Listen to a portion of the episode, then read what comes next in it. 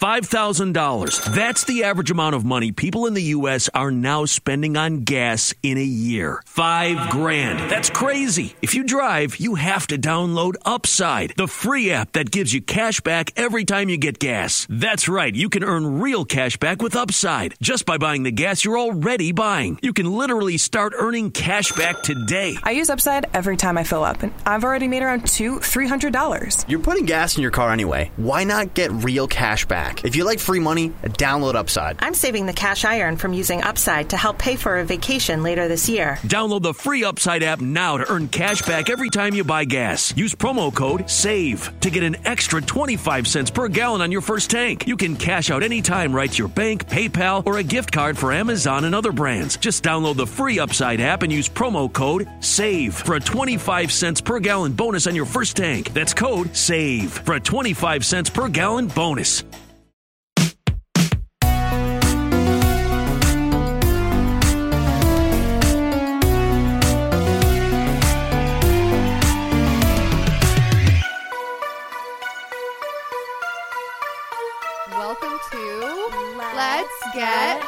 Haunted with your hosts Allie Terry. and Nat Strawn. Oh, we did it to ya, cause I didn't say Nat Strawn. I said Allie Are you confused? Can you tell whose voice is whose yet?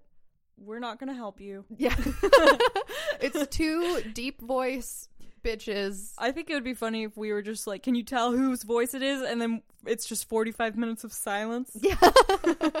that would be very haunted. And then we'd be like, oh, you couldn't hear any of the podcast? We can hear it. We got new microphones, you guys. You guys, thank you so much. Thank much. you so much. Last episode was dog shit. We are aware that the audio was dog shit. Let's explain, Natalia. Do you want to explain what it was like recording last episode? No, because I just have blocked it out of my mind, and I can't go back there. There's just some things that some problems just can't be solved, and so I just have to like sweep them underneath the rug, you know? Because I'm like, this is just gonna take up too much of my life to try to like untangle this web of bullshit. So It was it was very haunted. Uh, we were sitting on the floor of a bathroom, yeah, yelling. We were getting just increasingly angry, not with each other, just uh, like in general. just everything. yeah. Yeah, I felt like my anger meter just went like up to 100. You know when you're playing a video game and like when your character gets enough boost, it can like do special like powers. and- Yeah, sure. Like in Pokemon, yeah. you got super, and sometimes you can have supercharged Well, attacks. mine is just like when the bar gets full, like my brain power goes down more, and I just get like more angry. So uh, yeah, I just felt like paralyzed by my own anger. like I couldn't even read anymore. Steve was like, "Download the driver," and I was like, "Go fuck yourself." I know, poor, poor Steve trying to help us, and we're just like, I don't understand what you're saying. What do you mean, driver? Yeah. why is it called? Why do they have stupid names? Also, I don't understand. It's not a driver. Why can't everything just be intuitive? Why do I have to download 57 programs in order to record a podcast? Why can't you just make a computer? that automatically has- www.podcast.com. Yes, exactly. Listeners, if you're out there and you ha- want to start a business, I got we got ideas for you. Yeah. This is what you can do. Start a website that's just like pod podcast www.podcast.com. yeah, and then you you open it and it's like, what kind of computer do you have? Mac or Windows? No, and there's the first problem. There should only be one kind of computer. True. There are Yeah. too many fucking options in this world, and that's where everything's getting tangled and messed up. Let's get haunted supports monopolies. yeah, it should just be the best one wins. right. That's why I'm getting so mad. We have all these stupid wires and everything's tangled. It's just like, why not just have one wire for everything? I'm so angry right now. You I'm- got me all worked up by bringing up the past. So now, but the silver lining is so at the end of last episode, which was episode eight, we had said, Hey, are you frustrated by the shitty audio quality? We are too. And we have a stretch goal for you guys. And guess fucking what?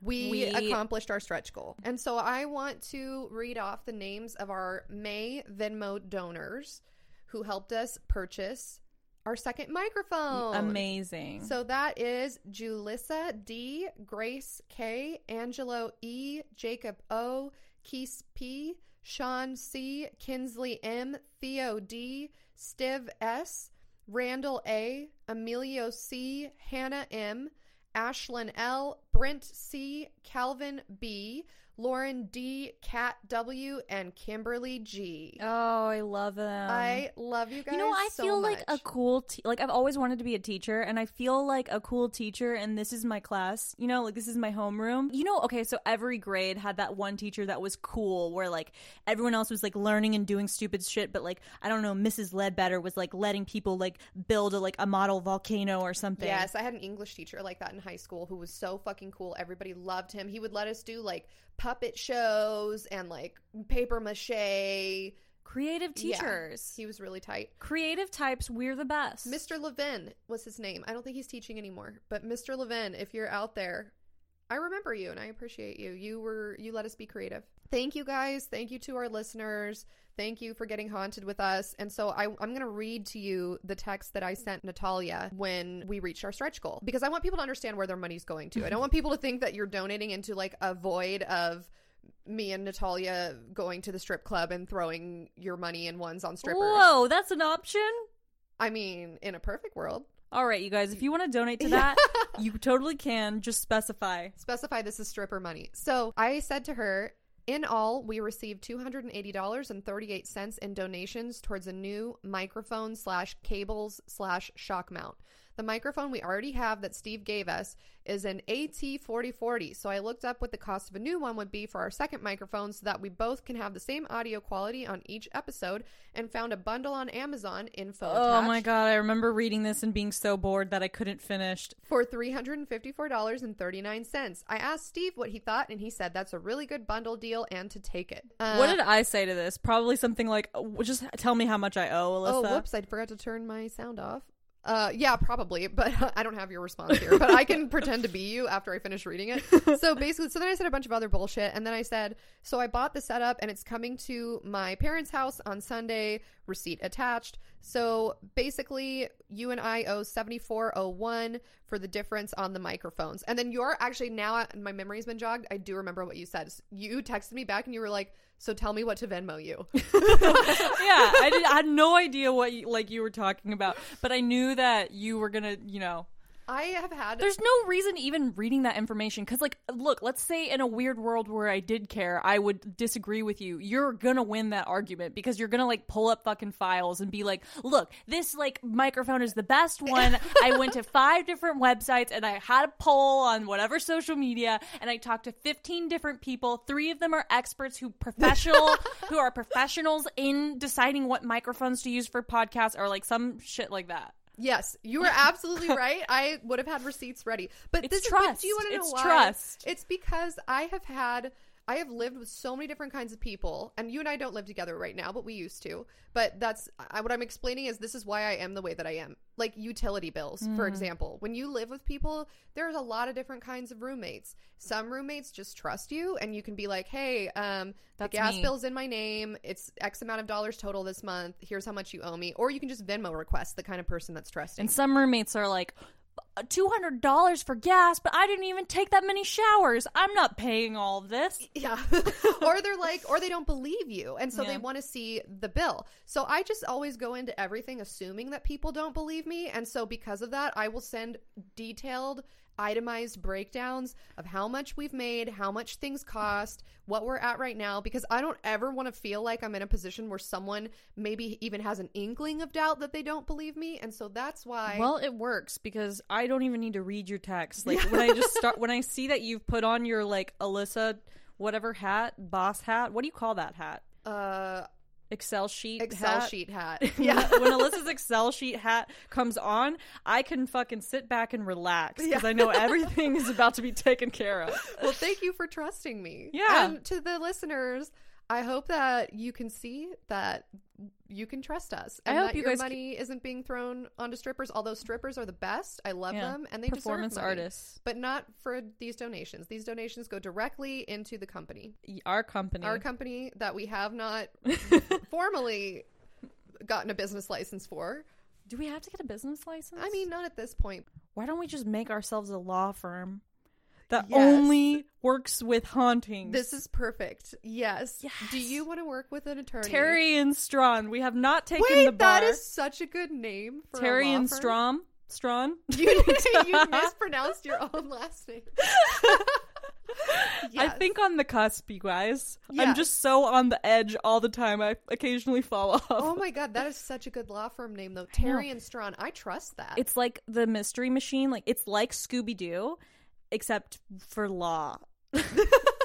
so like, say your company gets sued by ghosts, who are you gonna call?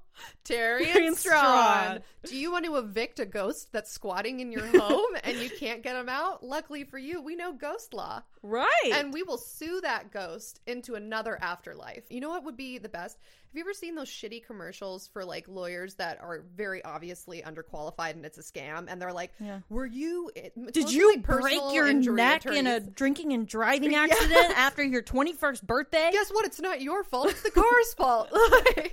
Call us now. Are you? Uh, have you ever stubbed your toe on a door? Class action lawsuit. Oh my god, or workers' comp Fuck attorneys. doors. Like, have, does your big toe hurt? And Mm-hmm. it's actually you were never injured at work. Well, guess what? Maybe you were injured and you just don't remember. Mesothelioma. Wait, mesothelioma. yeah, mesothelioma. Yeah, asbestos, Asbestos. transvaginal mesh. I see Right. those commercials all the time too. Yeah, what That's what we need to get into that scam. Right, like you think that you can't sleep because you have anxiety, but actually it's an old woman whispering in your ear at night, and we're gonna need a hundred thousand dollars to get a net made out of a dream catcher and fish through your dreams. You know what that reminds me of? That reminds me of the time that you saw a psychic and she told you that you were had a s- evil spirit following you and that you had to pay her. Was it two hundred dollars? It was a hundred and thirty dollars. She wanted Natalia to give her. Natalia didn't do it, but she wanted Natalia to give her hundred and thirty dollars. To burn a candle that was my same size and weight. So this was going to be a candle that was five foot seven, approximately 130 pounds, and it was going to burn for 30 days and nights In a church or something, right? Yeah. Yes, and it was going to wear my clothes. So that the spirit would the spirits would go attack it and not me. And then during that time I was supposed to pray every night and continue to see her and we were going to banish the spirits. And no I didn't pay for it. And honestly I think that was the biggest mistake of my life because fast forward now what 4 years later? Yeah. fast forward now 4 years Oh my later. god, it's been four years since we lived together. yeah and all of the hauntings have happened to me This is yeah, we're both pretty cursed. But uh it could be so okay, you're cursed because you didn't let the old psychic woman burn a candle, your height and weight, Yes. wearing your clothes in a church. yeah I'm haunted because I twerked on Tom Riddle's grave. I love that you. Okay, so everyone listening is like Tom Riddle. Yes, you, what you're hearing is correct. This was in Scotland. There was a graveyard.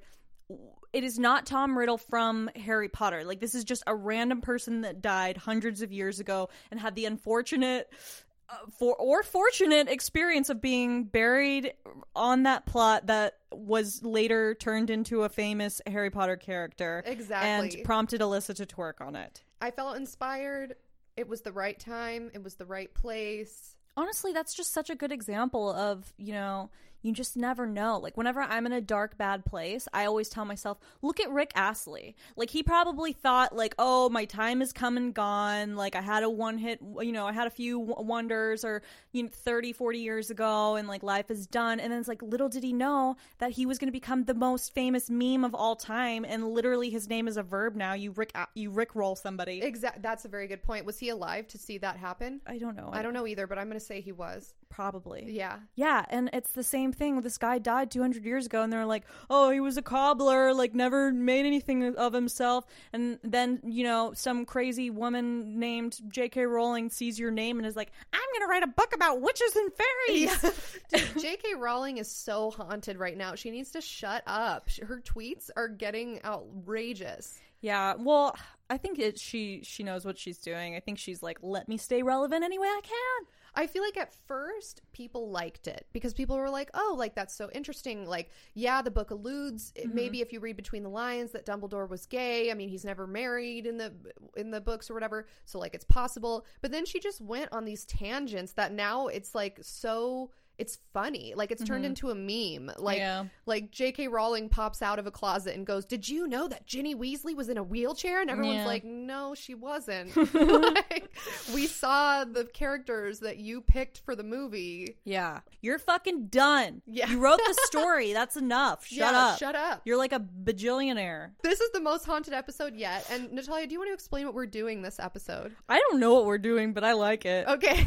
What are we doing, Alyssa? Okay, you guys may remember that we've been asking you to tell us spooky stories, your own personal hauntings. Yes. Uh, we've been asking for them in email form and on the Discord. you woke up one day and there was a twine up, tied to your finger and you followed it to an old map and you had to dig up a treasure box. And then you found out you were Nicolas Cage the whole time. so that's what we asked for. Um, for so I saw a tweet though that said for Discord stories. I'm just now remembering Mm-hmm. this that people wanted us to ask their permission for us before first before reading What? Discord stories. No. So Permission denied. Yeah. so we're not going to, I don't think we're going to be able to read Discord stories today because we're going to have to ask people for permission. But we have 19 emails on the LGH email account. So we can start reading those. Let's But- do it. But before we dive into those, let's do a personal haunted tale. oh god. for I think of us. I think yeah, I think Alyssa can go first. So, as you guys may remember, haunted doesn't necessarily just mean ghosts, it could be. It's bad energy. It's bad energy. As everyone knows, everything can be traced back to both ghosts. So you have chronic illness, actually know you're haunted by ghosts. Yes, you have Yeah. mental illness. Actually, know you're haunted by, by ghosts. ghosts. Yeah, everything is ghosts, and anything that goes bad can be attributed to negative forces, aka ghosts. So that's what getting haunted means, and sometimes that can manifest itself as bad, what seems like bad luck in your life, but actually it's ghosts. It's ghosts. And this is what we tell ourselves too to make ourselves feel better. Because sometimes there are just things out of your control and stuff is shitty. So who can you blame it on? ghosts. So I want to tell you the tale that probably most of you that follow me on Twitter have already seen. Uh, and that is the tale of my wedding. so let me pull up here uh, my notes because I sent the longest text message to Raina today. So basically, the TLDR for this is we had our wedding venue booked. The guy who runs the wedding venue Took abs- off with your deposit. yeah, he and- absconded with the deposits yeah. of at least 30 couples. Okay, I know where to start. Last year, me and Natalia. The tale begins last year. The tale begins last year, September of 2018. Me, Natalia, some other friends went to Oktoberfest in Germany. Mm-hmm. While we are in Oktoberfest, keep in mind at that point, Steve and I had been engaged for a little over a year and a half. Most people have really short engagements, not me and Steve. So, so now we're getting pressure from our families by this point. Like, when are you guys going to get married? Where are you going to get married? And how it's how many years passed before you guys picked a venue? like a like an, uh, maybe a year and eight months. Okay. Yeah. So at this point, we're getting a lot of pressure from our families. Like, what is going on? They want the tea. they want the tea, and so we're like, okay, we need to start looking for a venue.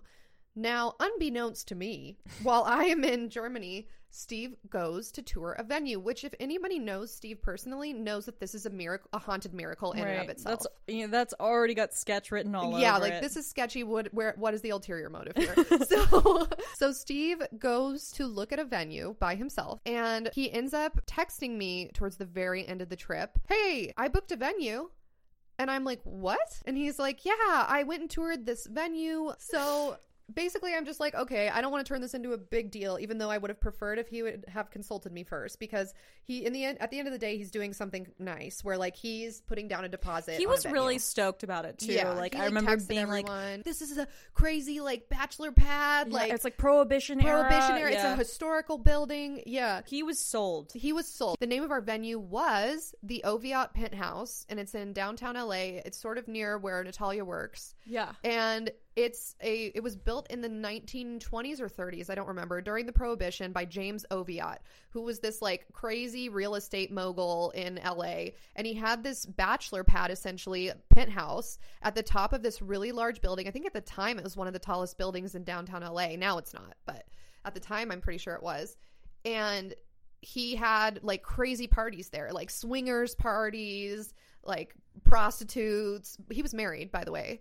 Uh, like he would just bring bitches over to his pad and like his friends, and they would all just sit around smoking cigars. And like there's a roof that you can go out on and see the city. So and- it was already a cursed haunted property. Correct, because who knows Infidelity. how? Yes, infidelity is haunted. Anyway, so Steve really liked it. He thought it was really interesting. He puts down the fucking deposit. So I don't even see this. This is September 2018.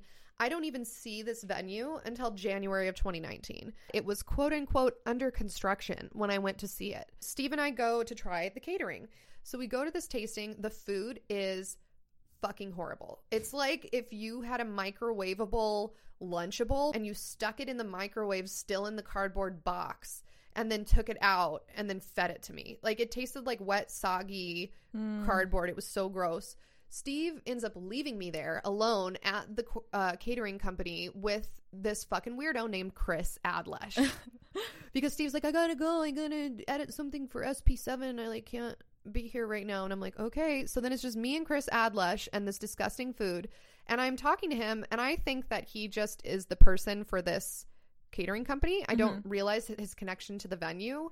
I didn't because at the time I thought it was two separate companies. And so I'm like, yeah, to be honest with you, because he's asking me what I think about the venue, and I'm like, to be honest with you, I don't like it.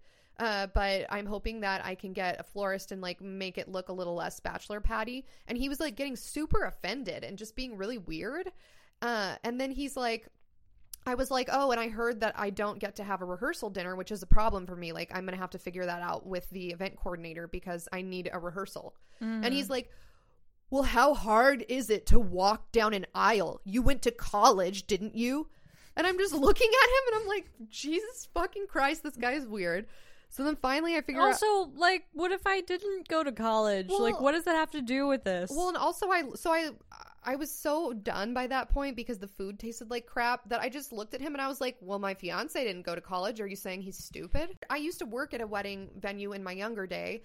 Uh, as a banquet server, you always have a rehearsal walkthrough. If you can't have the rehearsal dinner on site, some places don't let you do that. But at the very least, they let you have a walkthrough so you can see, like, okay, first you walk down and you're going to stand here. And now you walk down and you stand here. And then you're going to hold hands with this person. And then the flower girl goes, you know, or like, and then the whatever the fuck and it's just because people get nervous the day of a big event where all these eyes are on you. And so hmm. it's nice to have a walkthrough. He's like well you went to college didn't you? And i'm assuming all of your bridesmaids went to college didn't they? And i'm like well no not all of them. And what does that have to do with knowing where to go on the day of your wedding? So i go back. I'm super just have like a horrible feeling in my gut like i do not ever want to see this man again and so I call Hannah Pope and I'm like, or no, I didn't call, I emailed. And I was like, hey, hated the caterer. Like, don't want to use him. So I know that I get a discount if I use your preferred vendors. How much, what's the difference going to be if I go with an outside caterer? And that's when I found out that they're the same company because she emailed me back and she was like, you can't use another vendor. Uh, the event like the venue and the catering company are one and the same. Okay, so then once I find out that I have to use this catering company, Steve and I are like, wow, that food was so bad. Like most people that go to weddings, they want to dance, they want to have an open bar, and they want food. Like people are hungry. Like weddings are fun, but for the most part, it's for the couple. And so if you want your guests to have a good time, you need to make sure that there's enough to drink, there's enough to eat, and that they're entertained. And so we're like, okay, well, if the food's going to be that bad, maybe we don't even want to get married at this venue. So I email her and I'm like, hey, um, we're thinking of pulling out because of how bad the food was. Uh, like, can you let me know what percentage of our deposit we're going to lose if we pull out? She emails back and she's like, you can't pull out. Like it's uh you signed your fiance signed a contract with us. If you pull out, then you forfeit your entire deposit amount and that's what our policy is and he signed the contract that states that. And so I have never heard of a venue doing that before, especially that far in advance. By that point, we were still 9 months out because I think it was January from the wedding, which is in October. And so I was like, "Oh, okay, another red flag." Uh, and so, because I've never heard of that before, normally they'll be like, okay, you forfeit 20% of your deposit or something. So I'm like, okay, like I need to get all, now this is like happening for sure. I, I now I know that I can't switch the catering company. So I just start calling other vendors. I have my photographer booked. I have my florist booked. I had to get wedding insurance because the venue makes you get wedding insurance in case people damage your their stuff because it's a historical building. So I get I'm like paying all this stuff for all these vendors Uh, and then yesterday, my cake baker called me and was like, Hey, Alyssa, I'm just calling you because I was wondering, have you heard anything from your venue yet? And I was like, No, why? And in my head, I was thinking, Oh, are they mad because the last email I had ever sent her was like, Your food sucks? like, Yeah. are they mad at me? Like, what's going on? And she's like, Okay, so I don't want you to panic but I am calling every single person that I'm baking a cake for that has their wedding venue at the Oviatt because I just got a call from one of my brides at the end of the day yesterday and she was in tears. Her wedding is next week and she just got a really vague email from Chris, the catering company mm-hmm. boss, and he sent her a really vague email and all it said was sorry we are no longer able to facilitate your wedding as there has been a medical emergency. And that's it. And then he didn't respond to any other of her emails. And so she's like, so now she's like, I did my own investigating because she's been working in the uh, wedding industry for 12 years. She knows the Oviatt. She's one of their preferred vendors. She's such boss. Like, I'm so glad she called me. Uh, and she's like, and I know that all like there's a lot of other brides that have gotten similar vague emails and then a lot of brides that were never contacted by the Oviatt. And she's like, so I wanted to know if you got contacted. I'm like, no, I haven't heard shit from anybody. She's like, great. So something, she's like, here's a link to an ABC7 news article. There's something really big happening Whoa. and I don't know what it is, but nobody knows where Chris is. And so I read the article and the article's like, hey, uh, ABC7 Action News, like on the scene. Like eyewitness news went to uh Truly Yours catering brick and mortar shop in Burbank or whatever it is and uh, it, windows boarded up, lights are off. Uh, all phone numbers associated with Chris Adlesh have been disconnected. We reached out to property management to get a statement, and they said they have no idea what's going on, and he owes them rent, and he hasn't. Uh, they can't find him either. Yeah. And some people had their weddings next week, this week, two weeks from now, and he What just do you do if left your wedding is in one week and you have all the catering and all that stuff and no venue? I know. Do you just like have it in a like a field? I found his Instagram, Chris Adlesh's Instagram account, and people are leaving comments on the photos being like, I'm a bride affected by this, or I'm a groom affected by this scammer, and this is what's happening to me. And one of the people that was cited in the news article, their wedding was supposed to be either this week or next week, I don't remember. But they had already, I mean, when you're that close to your wedding date, you've already paid out of pocket for everything Yeah, it's like the done. deposit is paid to reserve your date but then you know like two months out from the wedding you're supposed to pay the rest Mm-hmm. so they had paid him like 20 grand Mm. and then he just disappeared basically i only know about this because of abc7's article in my cake baker Mm-hmm. i've never heard i have not heard anything directly from the venue or from truly yours or from hannah or from chris Mm-hmm. and so for all i know like if my cake baker hadn't called me i would just be living life thinking that my wedding is still in october Mm-hmm. and so, um, like that's not right. Like as far as I know, I don't know anything's going on. So I went on Yelp to see like is it closed, and it now says that it's closed on their Yelp page. And I was going through the reviews, and there's a bunch of people that are just like, "What's going on? Why does it say closed? I'm having my wedding here next month. Like I haven't been contacted. Like what's going on?" And one of the ladies that left a review was like. Hey, you can DM me because I'm getting a class action started and I've already filed a police report. So I DM'd her and I gave her my information and they added me to the police report. And that's what's haunted about my month. Are, are you haunted, Natalia, or is it just me? Oh no, I'm definitely haunted, but I feel like the only thing I've been freaking out about lately uh, is so I've been trying to find a common thread that I can sort of like stitch up this traumatic experience that I just am I guess am currently going through, but I'm over the worst part of it. And I can't find that thread to like neatly sew it up. I feel like when something bad happens, I'm really good at learning from it and kind of uh, finding the silver lining and being like, you know what, this was a lesson that I needed to learn because of this and this and this. Mm-hmm. And this one's just like, what the fuck? because basically, I had been going through life, as everyone knows. Um gonna die alone who cares like write depressed across my face like who Right. cares social media is a joke like shit post on everything because it's the it's like the only place that like i can come and and just you know like be like what the fuck like who cares you know Yeah. because uh, the rest of life is so stressful that it's like my art to just go and It's an escape too. Like, yeah Yeah. yeah it's an escape and it's like trolling for me is fun it's just i don't know i've my sense of humor has gotten me through a lot of really hard times and it's something that i've fallen onto eh, when i need to just get out of a dark place is just being able to be like this is a joke right Right. Yes. So because I have that kind of outlook, that personality, and a lot of it too comes from the career that I've chosen, just constant rejection that you can't take personally. So you're just like, this has nothing to do with me. And you just kind of get good at not feeling anything. Mm-hmm. Yeah. So I. Of course, I'm like going on Bumble dates with like all these random people that like I have no intention of dating and just kind of like smash and pass, whatever. Who cares? And then I meet this guy out of nowhere who, like, I don't even think is nothing, like, I don't even think he's an, an option. Anything's going to happen with him. And then before I know it, we are like, you know, he's like sending me flowers and little cards and just being really sweet. And I'm like, wow, this person is just, I don't know. They're like the whole package. And I, we're just like dating and then all of a sudden he's asking me to be his girlfriend and I'm like why are you doing this? What do you want from me? And he's like I don't know just be you know you, because I am yours and you are mine. And he quoted something from Game of Thrones and I was like oh my god like I love his like simple mind. It's great. And eh, I don't know just as everything was good and for the first time in a long time I was like oh my god like I am dating somebody Yeah. I am going to have somebody to go to all these fucking weddings with me. I am going to have someone to hold hands with at the stupid fucking Sugar Pine 7 events where everyone's in a goddamn relationship except for me. Like, no more, like, oh, Natalia's just a party girl. Like, who cares? Like, that's not me. I get to have fun for once in my life.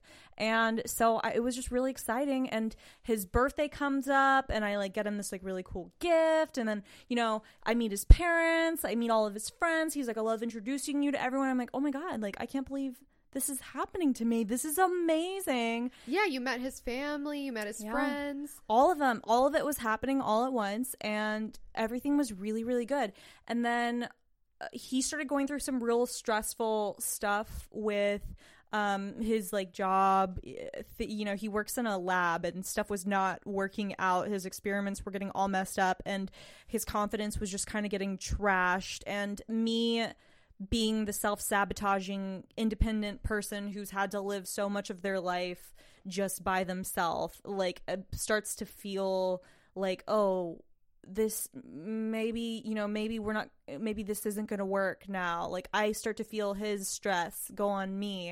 I'm like maybe maybe this is too good to be true. Maybe he really doesn't actually like me. Maybe he's pretending to be stressed out from whatever but like the reality is that he's just slowly pulling away from me and he wants to break up with me. So i'm going to break up with him first pretty much Got it. Yeah. yeah. i wasn't like thinking that out loud but like that was my deep that was my demon dialogue. that Yeah. was my demon sitting on my shoulder like yeah, being like, just get out of it before, Right. Before something just happens, fuck just it get up. out. Yeah, Like I describe it like I was planting a garden with this person and then all of a sudden it's just like set it on fire. Yeah. Like just do it and people will yeah. And so I called him on Sunday and we hadn't been able to hang out. this was a couple weeks ago. This was a couple weeks Yeah. ago, yeah.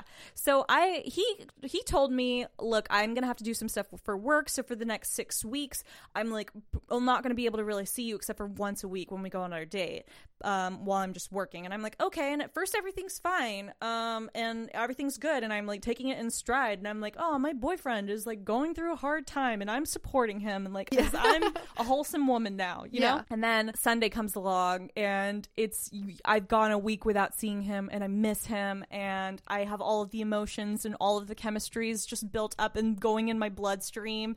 And I call him on Sunday night, and he answers, and he's like, "Hey, I'm watching Game of Thrones. Can I call you back?" And I'm like, "Sure." Click.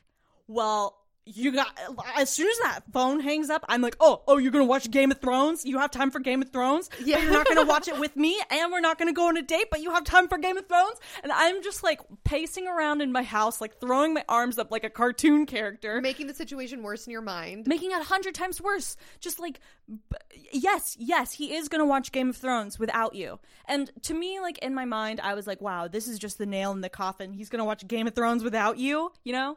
And so then, well, because you already hadn't seen him for yeah, a while. Yeah. yeah. So it was just like emotional, like pent up, and I just like didn't have enough patience to just not fucking start a drama over this. After he finishes watching it, he calls me back and he's like, "Hey," and I'm like. Hey, like, what's going on? And he's like, Oh, yeah, sorry, I was just watching Game of Thrones da, da, da, with my friend. And I was like, With your friend? So he had told you because he's super stressed out and he's in school and he's doing his lab and stuff Yeah. that he couldn't see you for six weeks. Yeah, he said that. And he was like, On my graduation, which is today. Oh, today is haunted. today is haunted. He was like at my gra- like he's like the next time I'm probably gonna see you is my graduation because I have to finish my thesis. Right. Yeah, I was like trying not to give away too many details about this, but it's like impossible to tell this story without No one's giving- ever going to figure out who it is. Honestly, he doesn't have any social media. Exactly, no one's gonna know. Which is why I probably fell in love with him. Yeah. And so like that that's that. So yeah, he's like I got to finish my thesis and in my mind I'm like cool, you know? And then when they then I just missed him. I don't know what happened. And so he's like I'm talking to him on the phone. I'm like, yeah, I just want to make sure that you're not trying just secretly to like pull away slowly, inch by inch, until you're just di- like disappear, and then in- Like a ghosting situation. like a ghosting situation. And he's like, "No, I really like you, and I just feel so bad." Like da da da. And I'm like, "Okay." And he's like, "You know what? Can I just can I just come over?" And I he's like, "I'm like 15 minutes from your house. Can I just come over?" And I'm like, "Yeah." So he comes over, and I'm like. I don't know if other people do this when they get into fights, but I feel like I like make it so uh, like I plan it out and I'm like, okay, he's to enter in through that door. I'm to be sitting here and I'm to be petting this pig. And I'm not to look at him right away. I'm to turn over one shoulder and I'm to say hello. And I'm Natalia's pig cold. sitting. For any listeners that are confused, Natalia's babysitting a pig. Yes. And I'm like, I'm to look over the one shoulder and I'm not to greet him with any warmth. I'm to be really cold so that he knows that I'm mad, but I don't tell him why I'm mad. And he just And feels then he the- has to figure it out. Yeah, and he just feels this lack of love. And then in feeling that lack of love, he's like, wow, I really love her. And I won't break up with her because I can't bear to feel this feeling ever again. And that's not what happened. He opened the door, he came in. I gave him the one look over the shoulder, like half glancing, hello. He was just like, yeah, we have nothing in common and we don't even watch the same shows. And, uh, you know, I just don't, I'm not sure about your whole like social media thing. And what happened was, is I put my head in my hands and I cried. And he's just standing there uh, unsure of how to react. What do you do when you say some really mean stuff to people that's supposed to incite like an angry fight with them? right. And then they don't and, get angry. And they don't get angry, they get sad and they cry. Yeah, I just my heart just broke because here's someone that I really really liked and cared about and like had just created a whole future that was probably fake in my head because I'm a creative person with that person. And here they are telling me that all I am is just like a fame whore who's like not even good at it cuz like what? I have like a few thousand followers on Instagram. Like, who gives a fuck, right? And it just kind of like shocked me. And I was like, is that really what you think of me? And he's like, yeah, I mean, you never talk about any of your bigger goals or any of your dreams. And, you know, he just like points to my house and he's like, like, what is this? Like on the walls and stuff. And I'm like, well, I'm not gonna, you, you know, sit here all day and be like, guess who I talked today and like name drop and talk about like web series and stuff I've done and talk about my classes with you because that's boring. Like, who wants to talk about that? Right. Well, and also, it's not like you guys had been dating for an incredibly long time, like a, like three months, four months. Like, he asked me to be his girlfriend in the beginning of April, I think. But And- you knew each other before he asked you to be his girlfriend. right for like a month and a half. Okay, so Not let's that long. let's say like four months. You guys knew each other three or four months. Yeah. So I don't think that that's enough time to get into a deep conversation about these are my bigger hopes and dreams and goals anyway. When you're just starting to get to know someone, it's like this is what I do.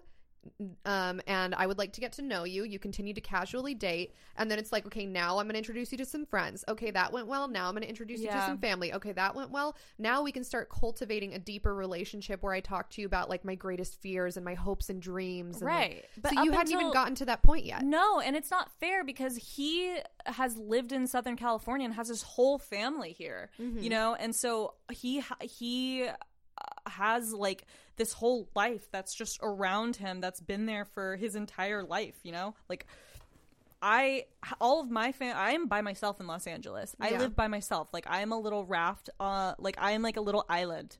So it's not really like he can't meet he hasn't met my parents, like he hasn't really met my friends. He's sort of met my friends, but all my friends like live scattered out everywhere. He doesn't really know anything about me besides what I choose to show him and I'm not the kind of person who's just to like throw up like all of my hopes and dreams on somebody because I'm secure about them. I don't need to tell people what they are. I think it's pretty obvious what I want to do. And yeah, so uh, then we broke up and 2 days after we broke up, he had fla- like sent me flowers in the mail cuz they were like for me before we had broken up and oh, it was just really really really hard and I I just like wasn't I just wasn't um I don't know what's the word. Like I wasn't just emotionally able to deal with that amount of um Change.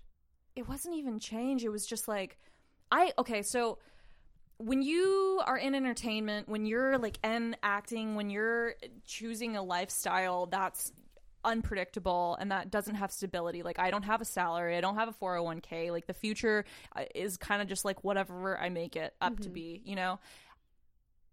Yes, that uh, people who choose these lifestyles like we're risk takers and we're aware that there are risks, but it doesn't help us to freak out over them. It doesn't help me before I go into an audition to be like, "Wow, if I don't get this, I could be struggling for another 4 years," you Yeah. know?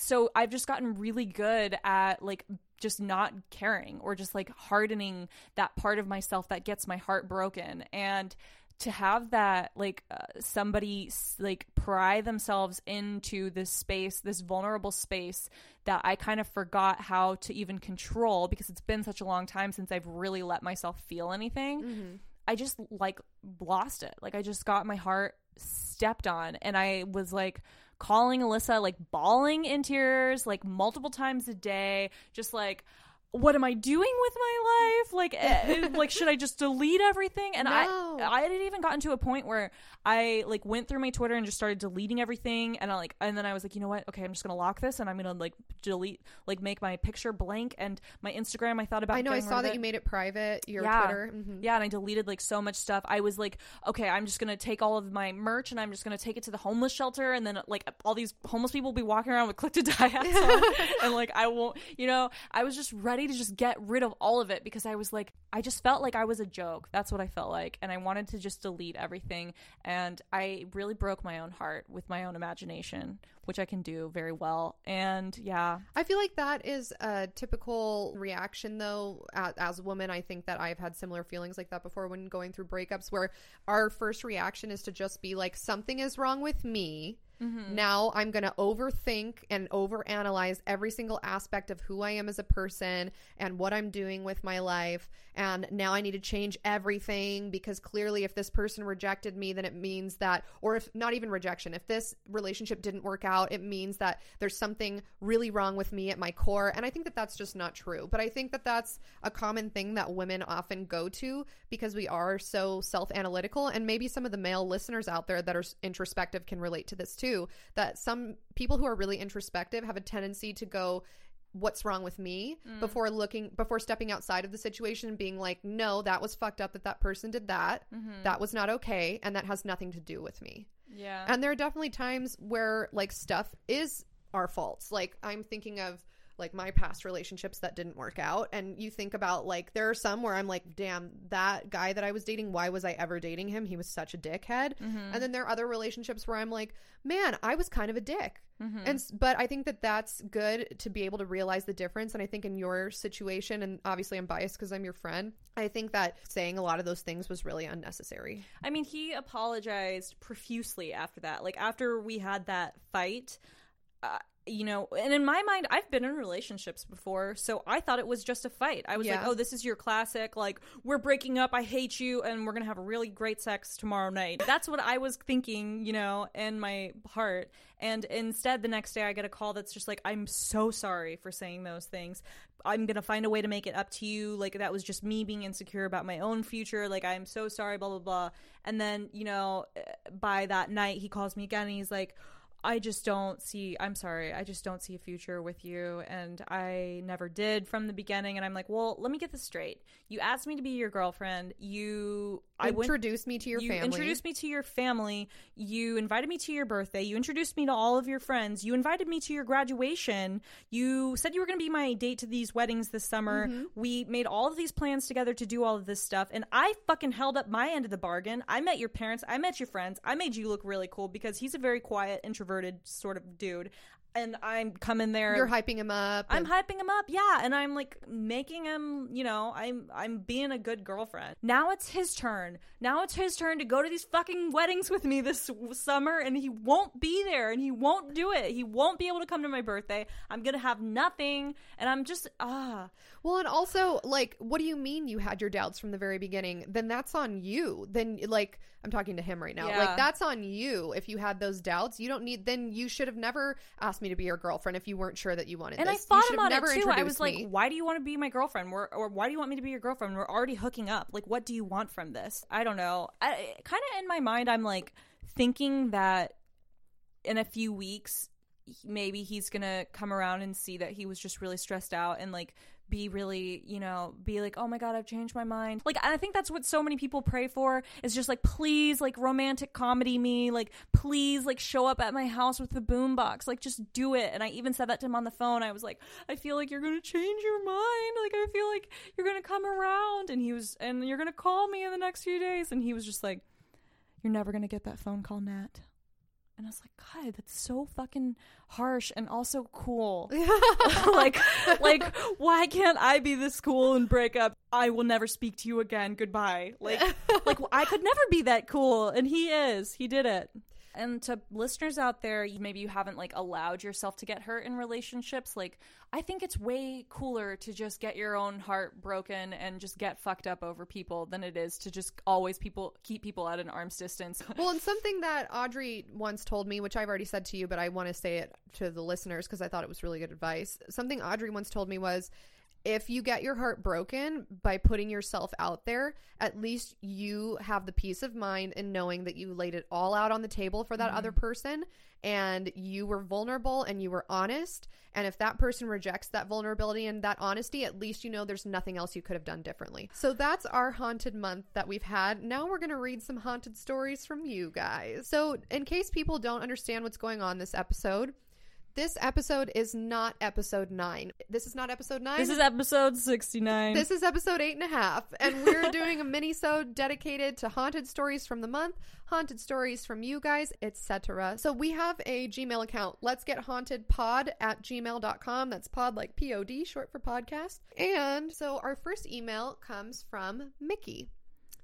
Mickey says, Dear Allie and Nat, I've had several paranormal experiences in my life. So many, in fact, that people started to think I'm crazy, so I stopped talking about it. I got a story that hopefully you ladies will enjoy. When I was young, it was hard for me to make friends because I was a shy kid and I have a weird name. Kids tended to, to pick on me. One day when I was four, a little girl came up to me on the playground in my apartment complex. Her name was Shelby. She was awesome. She had pigtails and always wore overalls. She taught me how to swing on the swing set, how to hopscotch, and we were the best of friends. I started to notice odd things around her, though. Like, one, whenever there were no adults and kids on the playground, she would be there. So I thought, okay, she must be shy around other kids and people too. Then I realized that she was never with a parent. But once again, I paid no mind because I lived on the second floor and my mom would check on me from the balcony every so often.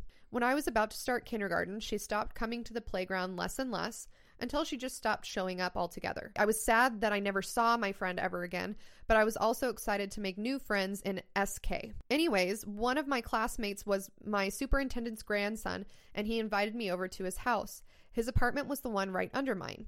One day when his grandma was making us some lunch, I noticed a photo album when he went into the washroom. the front of the album said Shelby. So I was like, okay, this is interesting. I looked through it. Every single photo on the album was a photo of her, that girl that stopped showing up to play with me. Pigtails, overalls. I was excited. Maybe that was my friend's sister? I asked my friend who she was when we were in his room. He told me that it was his aunt that got killed when she was five. When she was playing on the jungle gym, she fell off the playground and broke her neck and died on the spot. Oh my god. Needless to say, that was my first prominent memory, and I seldom tell people that story just so they think I'm don't I'm not nuts. What do you think it was? Do you think I was befriending a spirit, or was it just a coincidence and she was just an imaginary friend? Thanks. P.S. So stoked for this podcast, and I only watch Sugar Pine 7 when it's the Sugar Fine 7 edition. Cheers. Yours truly, Mr. Mix. Oh. Mickey, Wow. that is such a cool. I got the chills like I twice did, reading that. as well. So let's answer his question. What do you think? You know, it's funny because my first instinct is to be like, well, he's just lying. And then I was like, wait, why why would he lie? Yeah. what what reason does he have to lie? And that just yeah, I just I'm so jealous that he's had this experience and I haven't. Mickey, this is so cool. I I think it was so crazy. Yeah, I think it's a spirit. I think it's a spirit too. Yeah, maybe. Oh, you know what it is? His Raycon is probably like Very super high. high. Mickey, did you take the Raycon test in episode five? I would be super interested in knowing what your results were because this is a haunted experience. It's he can essentially spin the apple. like your imaginary friend was a ghost. Mm-hmm.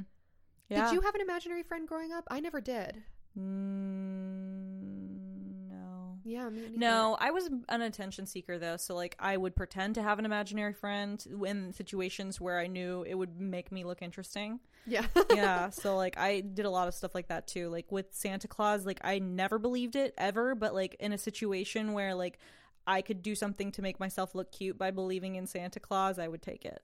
That's so funny. I believed in Santa Claus until like way too late in life. I think I found out Santa wasn't real when my friend Tracy told me Santa wasn't real in like second grade or third grade. Mm-hmm. And I just didn't believe her. I was like, Santa's real. And I thought that Santa and Jesus were friends and that and that that's how Santa knew when people were misbehaving because Jesus sees all and he would be like hey Santa Alyssa just did this on the playground and that's like not very nice. She deserves coal this year. Like I thought that they were best buddies and so I was like constantly on my best behavior and I was like no even just thinking that Santa's not real. I like equated it to religion where I was Yeah. like even just thinking Santa isn't real is like bad and then he's not going to bring me gifts. So I was Right. like I like rejected whatever Tracy said. Okay so Mickey I I think that you had a ghost. Following yeah, I think around. I think Mickey's a, a medium, and I think that this spirit chose to reach out to him because they're the same age, Yeah, I think so too. and maybe only because your parent wasn't with you.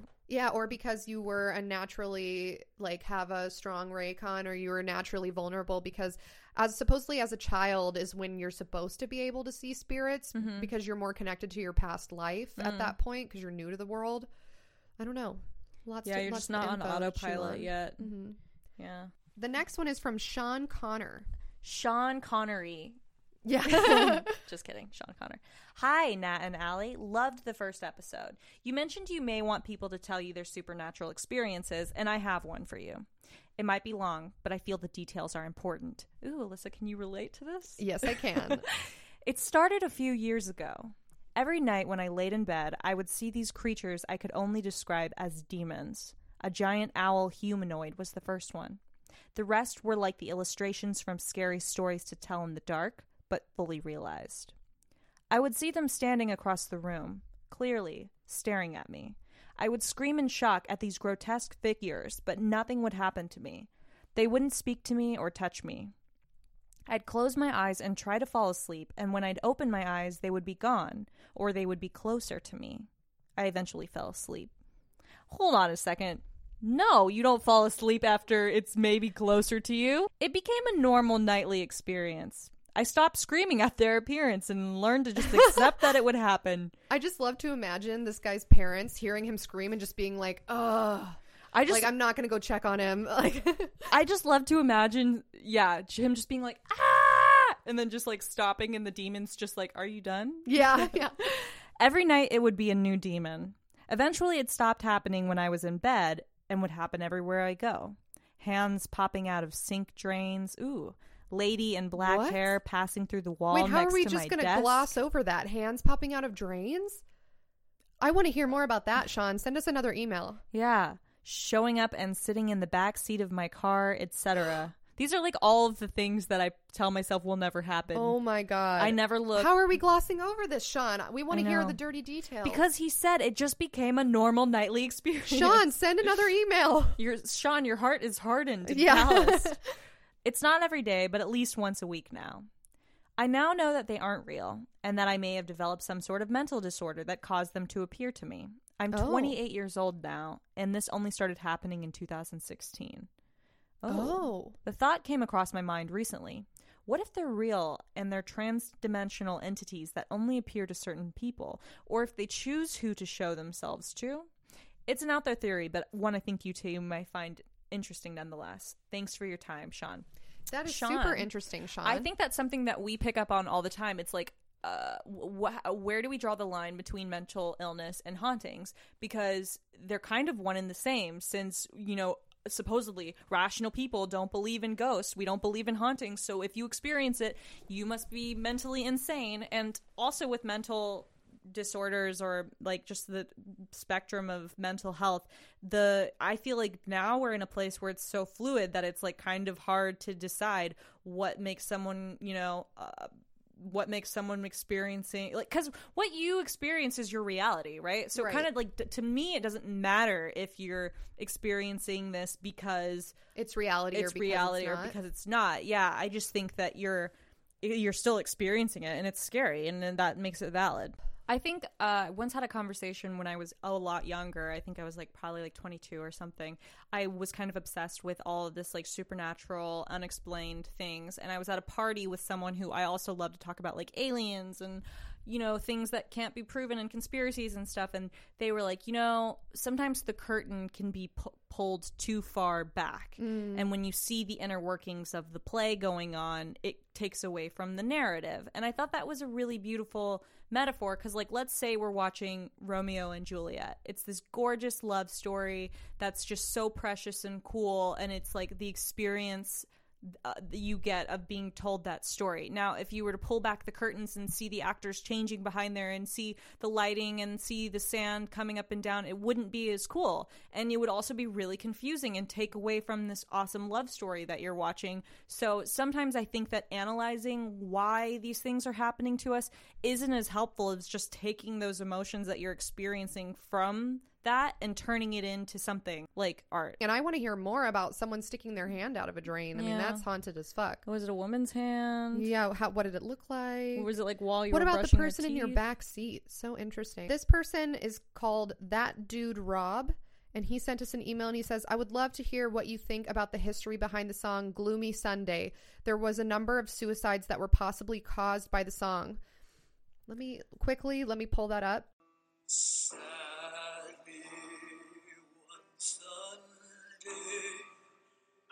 Waited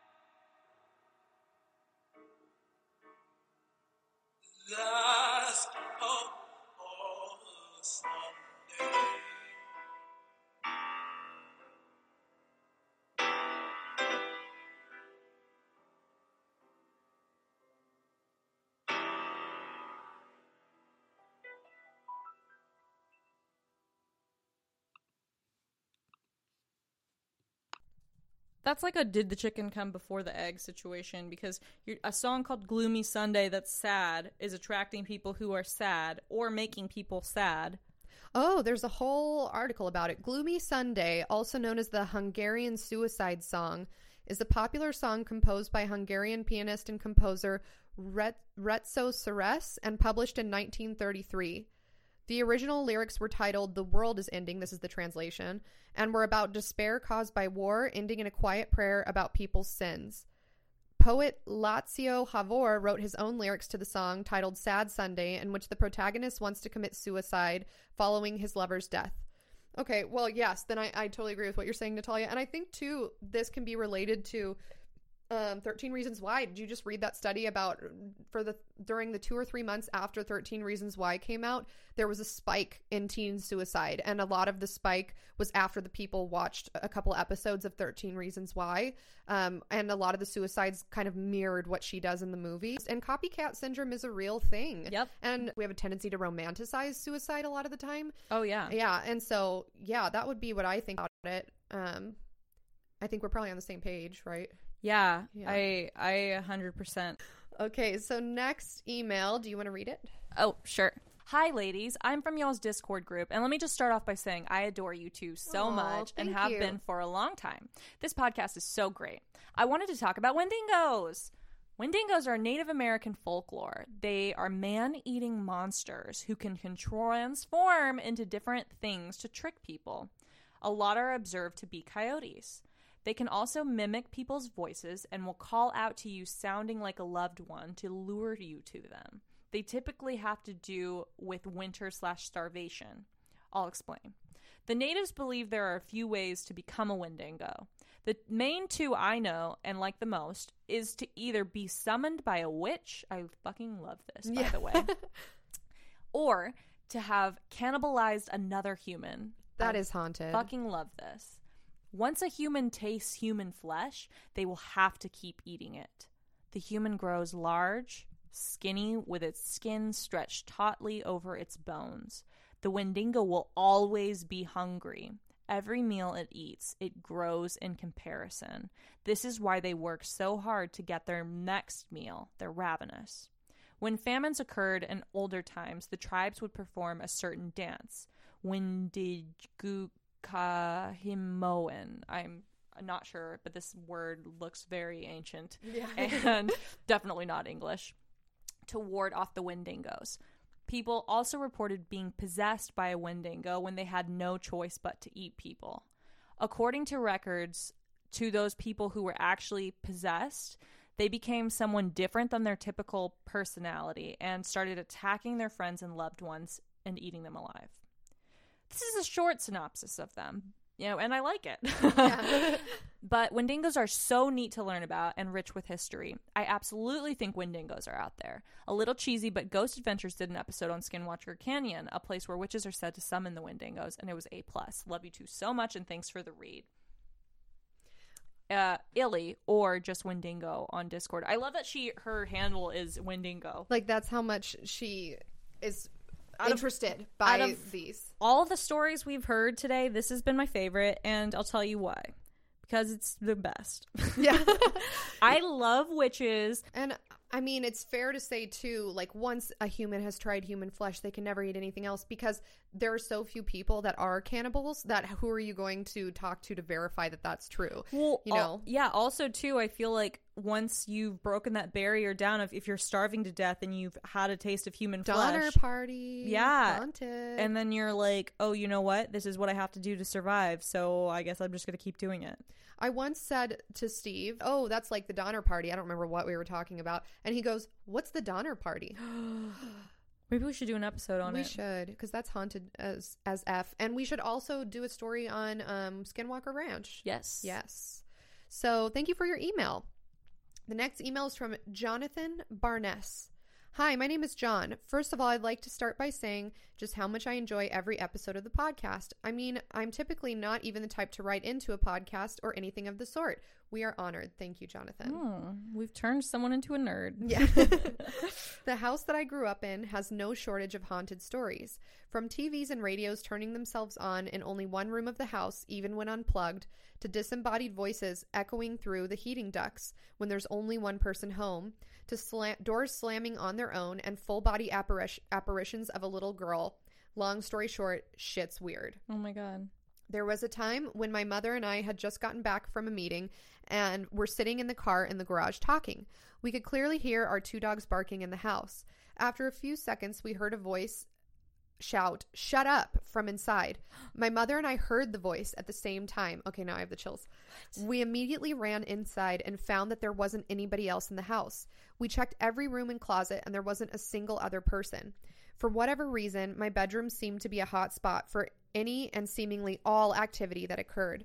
There were a few times where I would walk into my room late at night, open the door, and there would be a girl standing in the center of the room dressed in a gray nightgown. Oh my god. Uh, She'd always disappear a few moments later. She never talked or moved anywhere. She'd just appear and then disappear. It should also be noted that it was in my room where TVs would power themselves on. There were also times where I'd unplug devices that were turning themselves on to see if it was just a short or not, and there were three separate instances where they still turned on even though they were unplugged. we need this kind of haunting. We can't get any of our electronics to work. I know, right? yeah, we struggle just to get this podcast out. The craziest stories come from my job, though. When you work at a nursing home for a, long enough, you become rather acclimated to the concept of death. There's a trend at the nursing home where I work where haunted stuff starts to happen more frequently when a resident is beginning to pass away. We have lamps that will turn themselves on in only one room, call lights that will turn themselves on in empty rooms, and even residents seeing children in the building where there are none. There was once a resident who was about to pass, and she began to repeat over and over that the baby is crying. Nobody knew what she was talking about until she finally snapped to and said that an employee's baby, I won't use the names out of respect for privacy, was crying in heaven.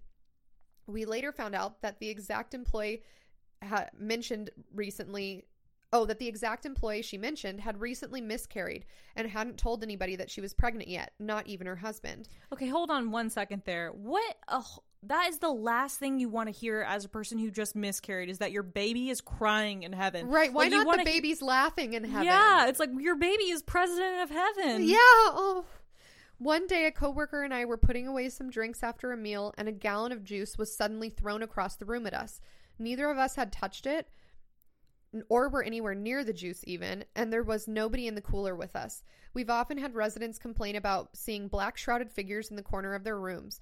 Just two weeks ago, as of I writing hate this, that. I went to walk into the kitchen and could see through the little window in the door that there was a tall black figure standing by the oven. I have the chills. Yeah, that makes me want to cry. It it was devoid of features, just a vaguely humanoid shape. When I opened the door, the figure vanished. Later that day, a resident I was particularly fond of passed away. No, I hate this. This is That's such the this Grim email Reaper. has such bad vibes. I know I'm getting oh my like god. stickies all over. I know. me. I'm like nervous. I'm in the sticker. I have a bad feeling in my stomach. I- yeah, something bad is happening to all everyone. There will never be joy in this world again. Oh my god, Jonathan, why have you cursed me?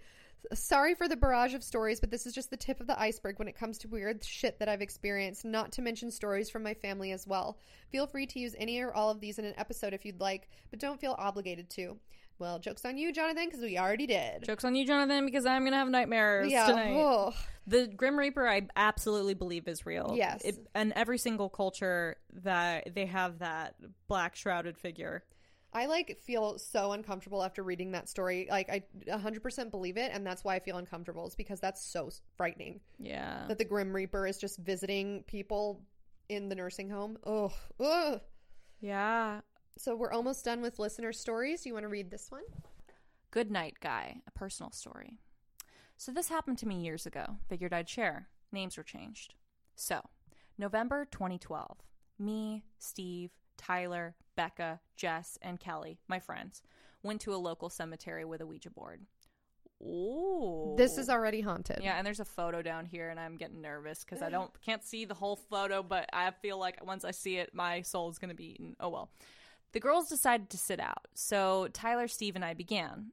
Before this, only Jess, Steve's girlfriend, knew he had a demonic presence that followed him. We began the session, and it started off well. Why does this? Why is this man playing with a Ouija board when he already has a demon following him? This Yeah, man is why- inconsiderate of his friends. And why at the cemetery? so haunted. I wonder. I bet Jess and him had a fight before this, and she was like, "I just can't believe you. You always do this." Mm-hmm. And You like- always bring your demon everywhere. It fucks up my plans. we began the session, and it started off well, peaceful, asking normal questions. Then it became cruel, evil, even very quickly. Steve began to almost convulse, and the girls began to freak out. We, Tyler and I, had to forcibly end the session. Steve was still convulsing. The girls got scared and left the cemetery. Tyler and I picked up the Steve. girls leave the cemetery while Steve is on the ground having a seizure. Okay, but would if you your boyfriend with the demons is like foaming at the mouth and I'd having call a seizure? 911. Yeah, away from him. Yeah. I'm, my ass is running away with my cell phone on speaker, like nine one one. I'm Oh reporting an emergency. Uh, we okay. Hold on, let me find my spot. Steve was still convulsing. The girls got scared and left the cemetery. Tyler and I picked up Steve and ran him out of the cemetery. I put my mezuzah, the Jewish version of a cross, around his neck when we were out. Once its silver chain touched his skin, he was back to normal. I ran back into the graveyard to get the board. The planchette was moving by itself. Not much, just a bit. I put it back in my backpack and then ran back to the group. We walked back to the town. Steve handed me my mezuzah. I could be saying that wrong. Sorry. I think it's fam. Mezuzah. Okay. I think. Steve handed me my mezuzah and said he was good.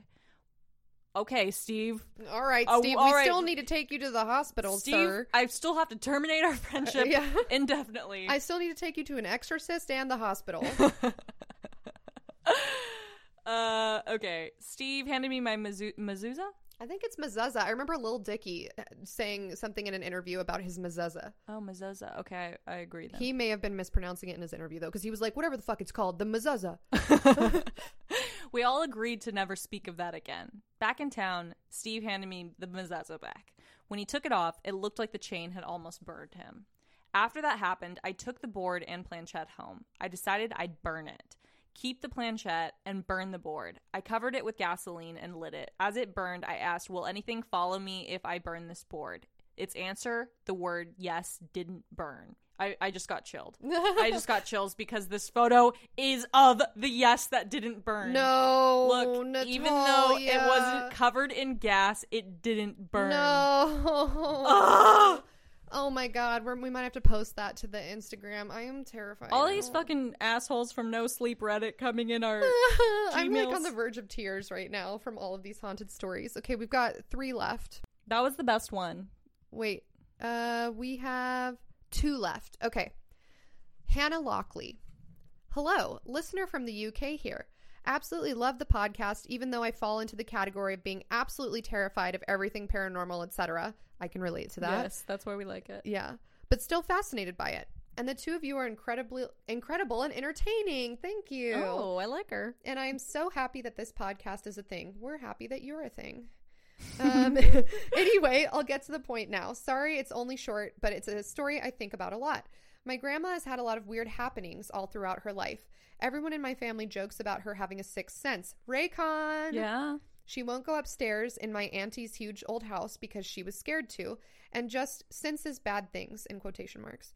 When the police showed up at her door to tell her her husband was in an almost fatal accident, she already had her coat on was, and was leaving because she had already felt something had happened. She's seen pla- paintings fly off walls in her old houses, all kinds of shit. But I think this sixth sense sometimes transfers to the people and the area around her. Back to her husband, my granddad, whom I never got to meet, which I'm actually kind of thankful for as he was a horrible man. Maybe that's why this whole thing took place. I don't know. That near fatal accident meant he had to have around 50 large metal rods and amaze and pins surgically placed into his legs after a car crash. That sounds terrible and painful. Doctors told him he'd never walk again. After months, amazingly, he did. Okay, side note here. Sometimes I feel like doctors just tell you the worst case scenario so that they can prepare you for the worst. And then if you, because I always hear stories like they said he'd never walk again, and then he did. Yeah, I just literally don't listen to doctors. I need like then you you don't get sick. If you just never listen to doctors, you never get sick. But still, he experienced. I'm just going to gloss over that. But still, he experienced a lot of complications from the accident and died at about the age of 35. Oh, that's so sad. That's like my nightmare. My mom, who was really young at the time, can't have been older than 10, was in her bed one night, exactly a month after he'd passed, with her Staff- Staffordshire Terrier named Bully. She had just woken up in the middle of the night, seemingly for no reason, but she saw Bully was staring at the empty space next to her bed on the opposite side she was laying. Obviously, nothing was there, but then Bully's head started to turn slowly as if following something around the bed. Okay, now I got chills. And my mum started to hear the sounds of someone walking on carpet a- Ugh. as Bully's head turned. She was absolutely terrified and just watched and listened, follow, following the footsteps slowly up until they reached right next to her side of the bed where her head was. The footsteps stopped for a second, and then she jumped out of bed and ran screaming to my grandma's room. My mom said she knew it was her dad that was in her room that night. This is obviously nothing crazy compared to some of the paranormal stories out there, but I'm sure you can understand when something real happens to you or someone you know, it's kind of crazy and terrifying, in my opinion, because if anything like that ever happened to me, I'd never recover from the trauma. And the fact that the dog noticed and not only listened but watched. Ugh, I can't. Hmm. Anyway, I love you both. Thank you for t- so much for taking the time to read this email. If you do, look forward looking forward to future podcasts. Hannah. Hannah, that is wild. I actually think that's a great story because it you don't need to have, you know, these like wild scary things happening. You can have something as simple as your father who you really loved passed away and then they visit you and that is scary. Like I feel like in a scary movie they would be like, "Oh, it's it has to be a demon," but just having any sort of supernatural force even if it is someone that's you trust and love is fucking scary. It is scary. I mean, and especially too because if you're someone like me and Natalia who have very rarely, at least, like very rarely ever experienced anything paranormal, then I'm sure seeing something paranormal for the first time or hearing about a personal family experience of something paranormal for the first time, like that is terrifying and something that's going to stick with you forever. Yeah, no, thank you. I don't like the sounds of the feet on the carpet. Yeah, that's super scary. And dogs are already have a sixth sense, so that's Yeah. freaky. That's real. Yusuf God. Um, uncommon occurrence. Dear lovely ladies of the Let's Get Haunted pod. Thanks for Hi. thinking we're lovely. My name is Yusuf, and I'm 22, and I live in Cairo, Egypt. Ooh. Is it Yu- Yusuf or Yosef? I think it's Yusuf. Yusuf. Okay. I can't tell you how much I have been enjoying every second of the podcast episodes you guys have been posting. Keep up the good work. Thank oh my gosh. I can't believe somebody in Egypt, which is Thank like you so probably the most haunted of all time. Yeah, because you guys got the pyramids there, Yeah, you- mummies. You, guys got mummies. You guys got Brendan Fraser with the the, the beetles and the curses and the Indiana Jones. Yeah, and oh yeah, you guys have Indiana Jones coming Yeah. in to steal the cursed treasure. Anyway, here's a story about my closest encounter with the spooks. It was the summer of 2018, my first Ooh, time ever living alone in an apartment. I had just moved in not that long ago, and I was starting to settle in. One night, I went to grab some snacks and some drinks to watch some Netflix, and when I came back, something felt wrong. Kind of like an instinct kicked in. I just felt something's not right, like a sense of caution from something. I checked around the apartment. Nothing seemed out of the ordinary, so I just ignored that when all of a sudden, a power cut happens and everything shuts down. So I lit a candle, turned on my flashlight, and proceeded to try to sleep in the dark when I started to hear repetitive, slow thuds coming from my bathroom, Mm-mm-mm-mm. almost as if they were footsteps. No. I immediately started to get anxious at the time. My crazy neighbor starts yelling and shouting and also knocking hysterically on his door at that moment. What? I sat by my door just for safety and kept trying to talk to him, but no use because he was out of this world rambling and shouting things of no meaning. I slowly made my way to the bathroom, only to find nothing there. Weird. I calmed myself down a bit and decided it was time to go back to bed. Once I started to slip into a deep sleep, the wall above my bed suddenly starts to make loud, repeated banging noises, so loud that you'd think someone was stuck in between the walls or something. I hate that. I stood up in bed and just glared at my surroundings when I started glimpsing out of the corner of my eye this weird white shimmer. It just comes by and goes slowly a couple times, and every time it passed, I felt a cold chill around my neck and shoulders, and the hair on my body would stand up straight, like someone was holding me, but very lightly. At that moment, I started to panic.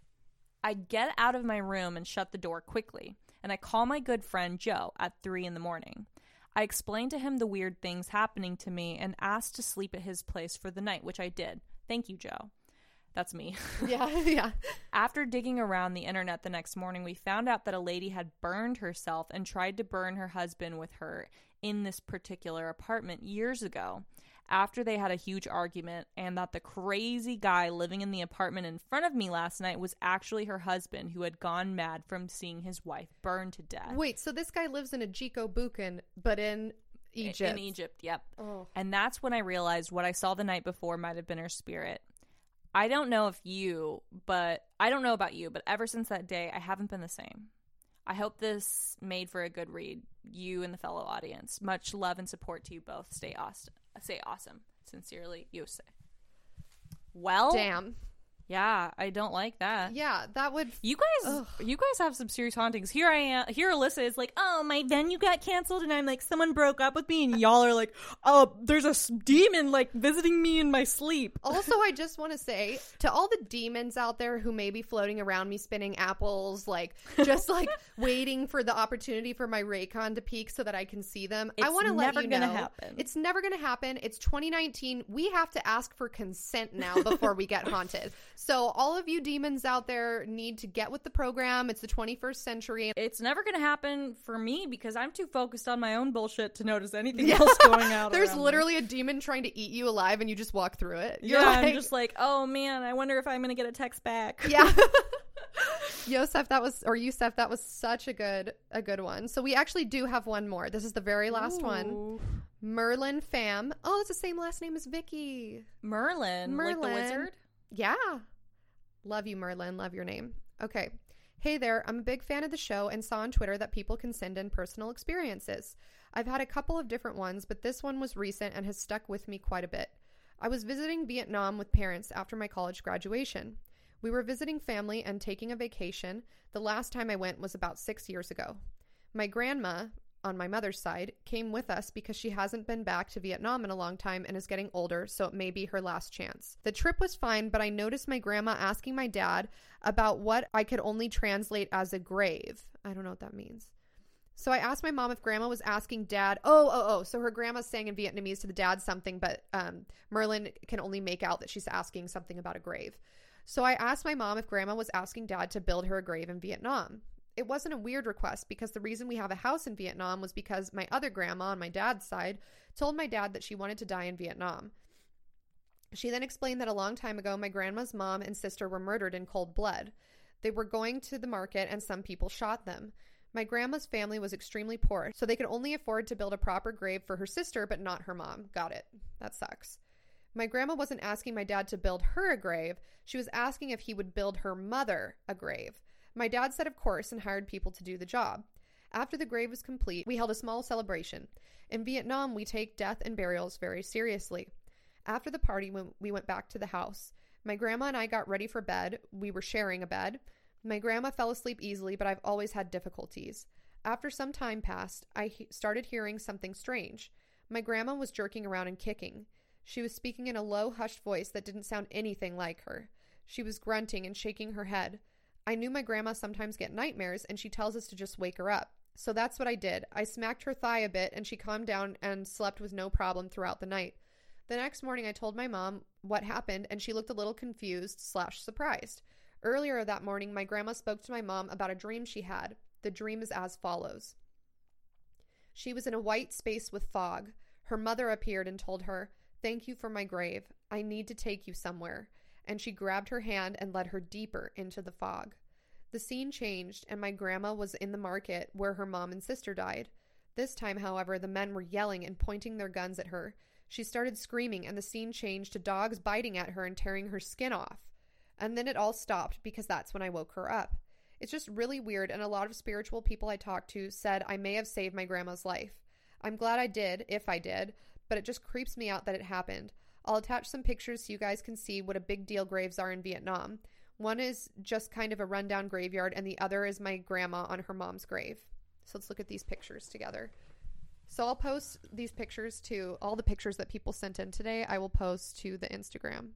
Oh wow! Oh, your Oh, grandma's yeah. so cute. Very cute. Okay, so it's it's like an altar where you can come and pray and Right. and meditate and spend time. Yeah, spend time with your deceased loved one or honor them. Yeah. That's a beautiful grave Yeah, that your dad is. built for your grandma. That's awesome. I wonder what the dream meant. Maybe it was someone trying to drag her down into the afterlife. Mm, the dog's biting the. Yeah. T- oh, that's oof. I hate that. Tearing at her flesh and trying to rip her skin off. That is so scary to me. Yeah, I Ugh. think from a spiritual perspective, it's just like now she has a resting space, so she do- probably just. If I were to interpret that, I would think, yeah, now she has a resting space, so she doesn't feel this constant uh, danger. Yeah, or doesn't, or now is not in limbo anymore. Like her spirit's not in limbo, or Mhm. whatever your belief system is. Some people call it purgatory. Like now she's been able to pass on to the other side.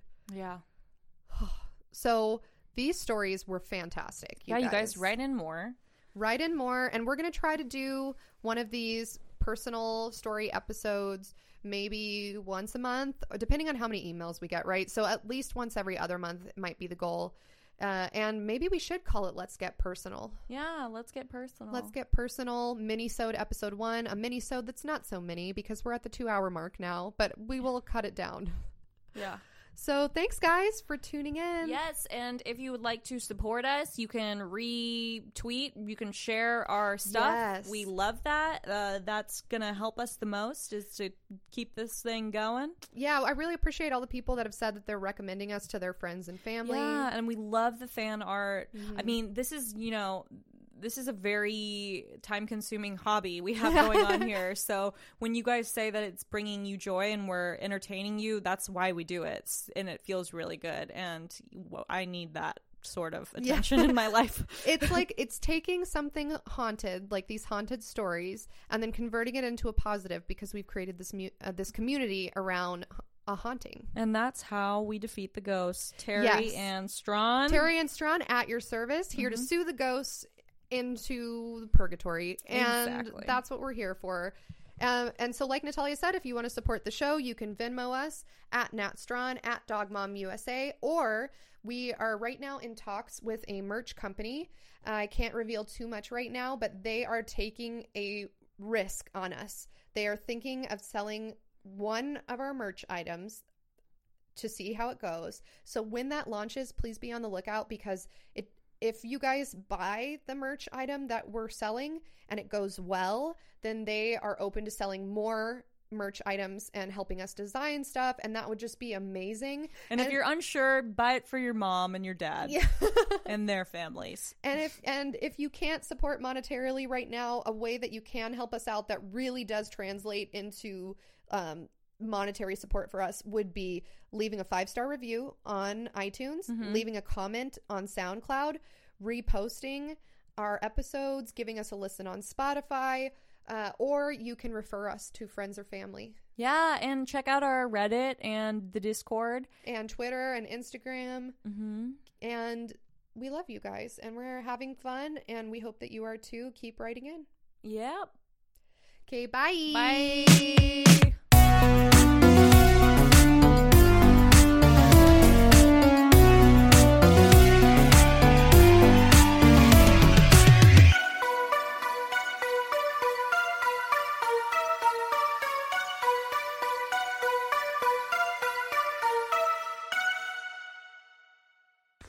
And now it's time for our ending credits.